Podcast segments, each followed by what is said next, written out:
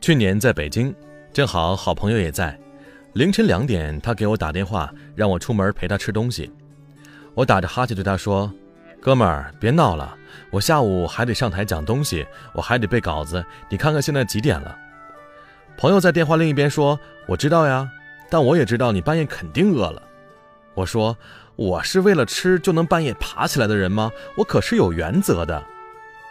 半个小时之后，我打的到了一个烧烤摊儿，和他边啃鸡翅边聊天儿。好友瘦了很多，但食量依旧没减，边吃边说，嗨，我还不知道你啊，有吃的你会不出现。我回答，我看重的是我们的友谊，友谊你知道吗？跟烤鸡翅完全没关系。然后又拿起一个烤鸡翅啃了一口。人生苦短，该吃就得吃。包子边吃边问我的近况，我就一路说到了最近在背稿子，结果怎么也背不下来。他拿起酒杯敬我说，没想到你还会紧张，那就祝你一切顺利。我说，怎么会不紧张啊？刚开始的时候我紧张的要死，只不过现在克服了。对呀，怎么可能不紧张呢？有一阵子我真是迷茫的要死，焦虑的要死，紧张的要死，只不过后来都克服了。见了太多糟糕的事情，倒觉得一切都会好的。我是一个钝感很严重的傻缺，什么事情反应都是慢半拍儿。当我反应过来的时候，有些人早就消失在我的生活里了。一起喝酒的伙伴如今只剩下包子和老陈。曾经爱过的姑娘，我连她的所在地都无从知晓。偶尔回忆起初中时的同学，常懊恼当初怎么不多说两句话，如今记得的都是片段，想不起名字。某年夏天，我接到一个陌生电话，号码那头嘈杂无比，我依稀听出来那是演唱会，是那段被人用到烂的梗。台上的主唱说，打电话给你喜欢的人。我其实知道电话那头是谁，但我什么也没说，然后就再也没有联系。六点起床，只为见她一面的那个姑娘，晚上熬夜在楼下一起抽烟的死党，连同她欠我那顿饭，失恋的时候陪我很久又突然失联的姑娘，散伙饭上抱着哭的哥们儿，后来也没再见过。五年级的时候，树立了我人生第一个梦想，那就是变成一个篮球运动员。原因没别的，因为篮球实在是太拉风了。为此我每个周末都去练球，哪怕下雨天也要照打。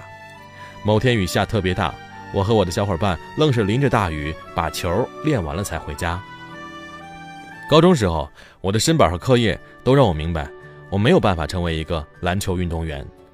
那个时候我有了另一个目标，那就是弹吉他给喜欢的女生听。当时省吃俭用买了把吉他，就为了练一首歌。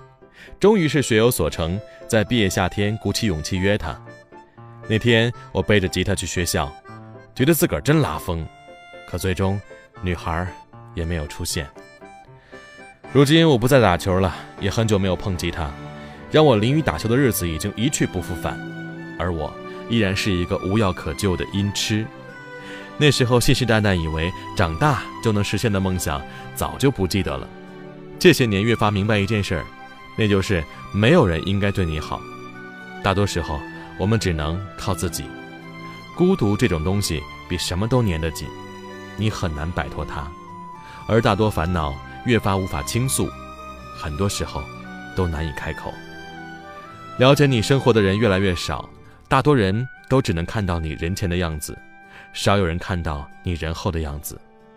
我常觉得人到了某个阶段，上天就开始给你做生活的减法。他会说，小伙子，你之前的生活拥有太多了，为了平衡，我现在要把那些东西从你身边拿走了。我说，那你就拿走呗，但总有些东西是你也拿不掉的。于是我见到了朋友反目，情侣分手，梦想破灭。于是我发现原本触手可及的东西就慢慢的弄丢。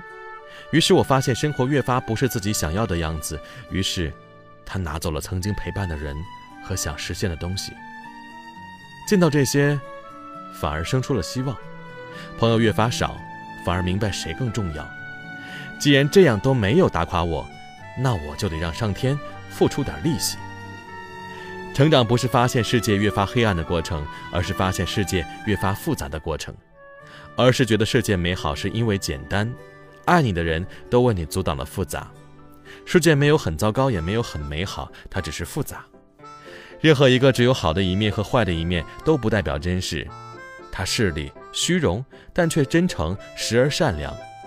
成长就是了解这一点，然后相信你选择相信的。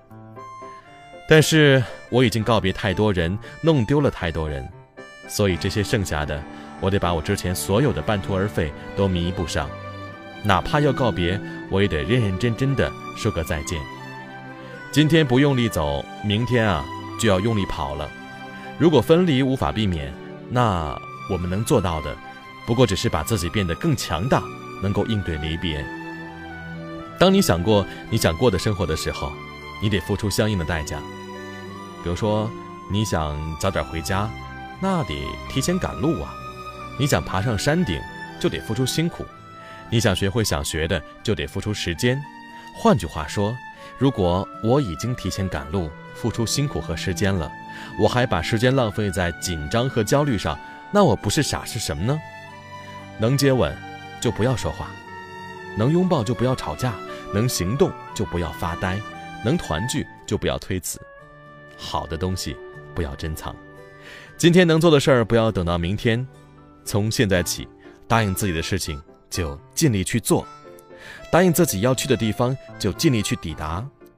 这个世界有时候太复杂也太危险了，时间就应该浪费在美好的事物上。见了太多糟糕的事情，反倒觉得一切都会好的；有了太多糟糕的情绪，反倒知道应该怎么对付这些。太多大道理你都明白，但是你总得经过失去、跌倒、迷茫、紧张之后，才能在跌跌撞撞中找到自己，找到对你真正需要的东西。如今我不再害怕太多，谁都别想再让我把时间浪费在纠结和犹豫上。这是我用太多紧张和跌倒换来的坚定。正因为不知道明天会发生什么，今天就要走好每一步。正因为见了太多危险，反而明白时间就该浪费在美好的事物上。